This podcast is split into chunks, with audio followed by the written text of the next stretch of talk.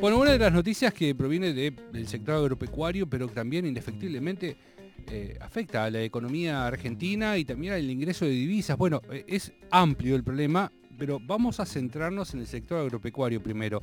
Eh, y estamos en comunicación con Pedro Peretti, que fue director de la Federación Agraria Argentina, también coautor de la Argentina Agropecuaria, propuestas para una agricultura nacional y popular de rostro humano. Pedro, muchas gracias por atender a Radio Nacional Rock. No, gracias por llamarme, muy amable. Perdón por la demora. No, pero por favor. Bueno, a ver, vamos, vamos a empezar de cero. Si nos querés comentar, eh, para que toda la audiencia comprenda bien, eh, cuál es la gravedad del problema que tenemos ante la sequía que se da en, Argentina. Bueno, la, eh, la gravedad es muy importante. Todavía no se puede determinar con exactitud los efectos de la sequía.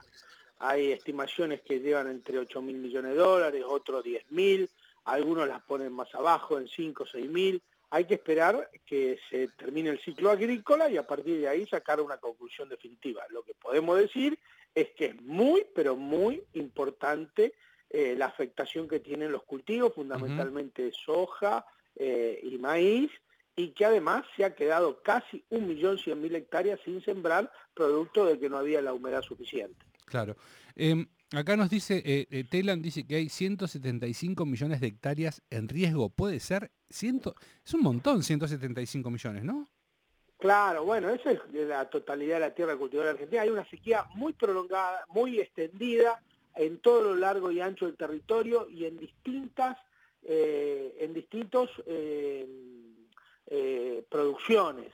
Eh, nosotros, por ejemplo, estamos hablando de la zona de la Pampa Húmeda. La Argentina siembra 36, 37, 38 millones de hectáreas de sus cinco principales cultivos. No siembra 177 millones de hectáreas. ¿eh? Siembra 38 millones de hectáreas en la Pampa Húmeda. Ahí, está, ahí están esas 175 millones de hectáreas, las 4 millones de hectáreas deforestamos, que deforestamos, que es una de las causales más importantes de esta sequía. ¿eh? Las causales de la sequía son esta deforestación masiva que ha habido en toda la República Argentina, en el Paraguay, en Brasil, en toda la cuenca del Plata. ¿eh? Eso trae aparejado un sinnúmero de problemas que hay que reflexionarlo en su conjunto. No hay que hablar de la sequía en forma aislada de la eh, deforestación, por ejemplo, o de las inundaciones, que son la otra cara, o de la desertificación de tierras. Son todos rayos de la misma rueda que son con el modelo de producción agrícola extensiva de volúmenes que ha eh, impuesto el neoliberalismo agrario a los países de América Latina que son proveedores de forrajes, no de alimentos, de forrajes para los cerdos y las aves fundamentalmente en el sudeste asiático. Claro, sí, sí, esto no es una cuestión de azar. Uy, qué mala suerte, no, llueve. No. No. no Hay que atar cabos. Hay que unir todos los cabos sueltos que están dando vuelta.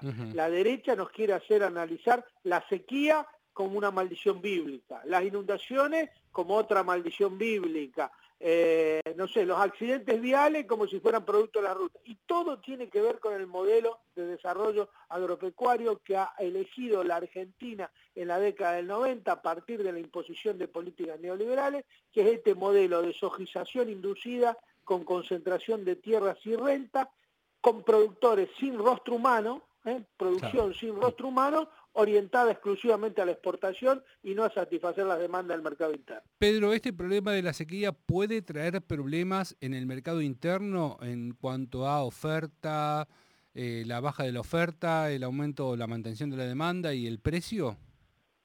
Puede tener problemas de precios. La, la Argentina tiene garantizada su, por ejemplo, el trigo, hemos tenido 8 millones menos de toneladas de trigo, pero tenemos largamente para abastecer eh, nuestro mercado interno que consumimos, que consumimos y tenemos saldos exportables a pesar de la mala cosecha, pero sí va a tener incidencia en el precio. Y a eso si le suma la guerra de Ucrania, el aumento de los fletes internacionales que ha habido producto de la guerra, eh, todo eso hace un combo que va a tener impacto en el tema de precios internos. No te olvides que la Argentina exporta todo lo que come y no tiene ningún mecanismo para administrar la tensión de precios externos, internos y ha destruido su flota mercante, por lo cual depende de los precios de los fletes que le pasan las compañías navieras extranjeras.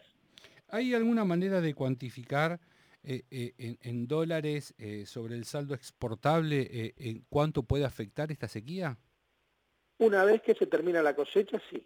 Antes no, antes son todas proyecciones que generalmente esconden una especulación que hacen las bolsas de comercio, fundamentalmente de Rosario y de Buenos Aires, para tratar de manipular los precios. Claro, para meter presión, básicamente. Exactamente. Bien. Este, bueno, esto también afecta de alguna manera no solo a la exportación de granos, la producción de eh, eh, harina, por ejemplo, como para hablar de un derivado del trigo. Eh, ¿Esto también afecta de alguna manera al stock vacuno? Bueno, la, la Hacienda ha tenido un comportamiento distinto en materia de precios, la Hacienda no ha aumentado prácticamente nada, afecta la sequía tremendamente a los vacunos, están muriendo animales, Massa va a ir, creo que el miércoles al norte de Santa Fe, y acá yo estoy en Máximo Paz, en el sur, va a ir a Reconquista, que está a casi 600 kilómetros donde yo vivo, pero es parte de la misma provincia, eh, que se están muriendo animales, falta agua, eh, faltan pastos, tiene un impacto tremendo en la, ganadería, la sequía. Eh, la sequía destruye todo, no deja nada en pie. es, es uno de los, de, los, de los fantasmas más temidos de la agricultura. Por eso todos los agricultores siempre reflexionan en torno a si llueve, lloverá.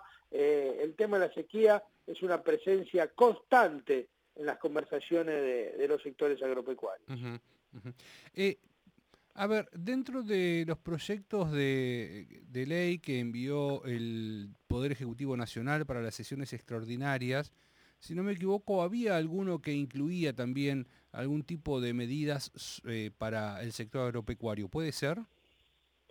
Sí, es, más que para el sector agropecuario, para los grandes grupos económicos monopólicos que, que nos están haciendo la vida imposible.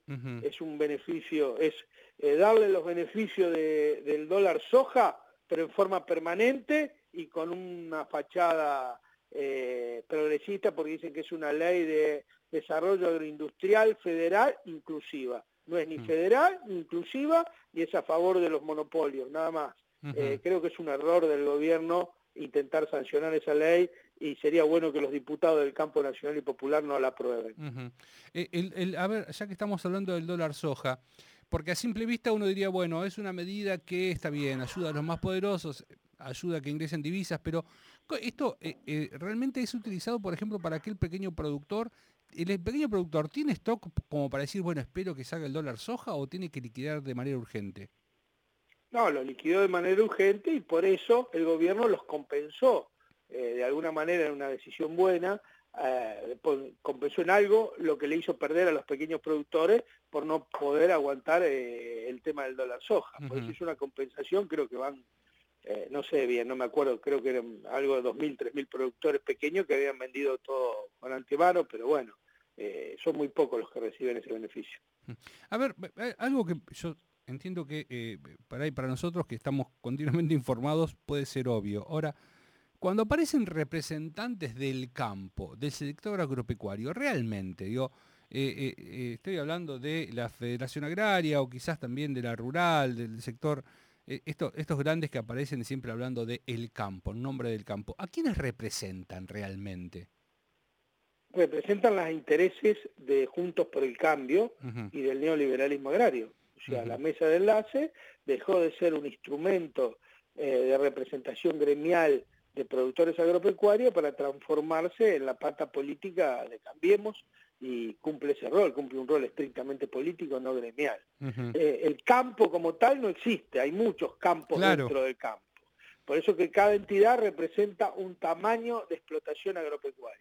Eh, el tamaño de las explotaciones agropecuarias es el secreto mejor guardado en la República Argentina, mejor guardado que, la, el secreto de la fórmula de la Coca-Cola, más o menos. Eh, entonces se utiliza ese eufemismo, el campo, se utiliza, se utiliza eh, demagógicamente el tema de los chacareros, de productores agropecuarios, de pequeños productores, hay que ayudar a los pequeños productores, y en realidad no hay ningún pequeño productor, todos ellos lo que se ayudar a sí mismos. Qué interesante poner blanco sobre negro, ¿no? Porque eh, siempre presentan a, estos grandes eh, eh, representantes de, grandísimos grupos, porque la verdad que son empresas que mueven absolutamente todo y tienen una espalda tremenda para aguantar millones de toneladas y te dicen el campo, ¿no? Entonces uno se imagina el laburante de campo, el pequeño productor, ¿no? Que madrugue y demás, y estamos hablando de otra cosa, de oficinistas de Puerto Madero. Así es. Usted lo ha descrito excelentemente bien, compañero. En fin, bueno, Pedro, muchas gracias por esta comunicación. ¿eh? No, el agradecido soy yo, un gran abrazo y gracias por tenerme en cuenta. No, por favor, hasta luego. Hablábamos con Pedro Peretti, fue director del titular de la Federación Agraria Argentina, coautor de la Argentina Agropecuaria, propuestas para una agricultura nacional y popular de rostro humano. Quédate porque hasta las 12 hay más de la mañana de Nacional Rock.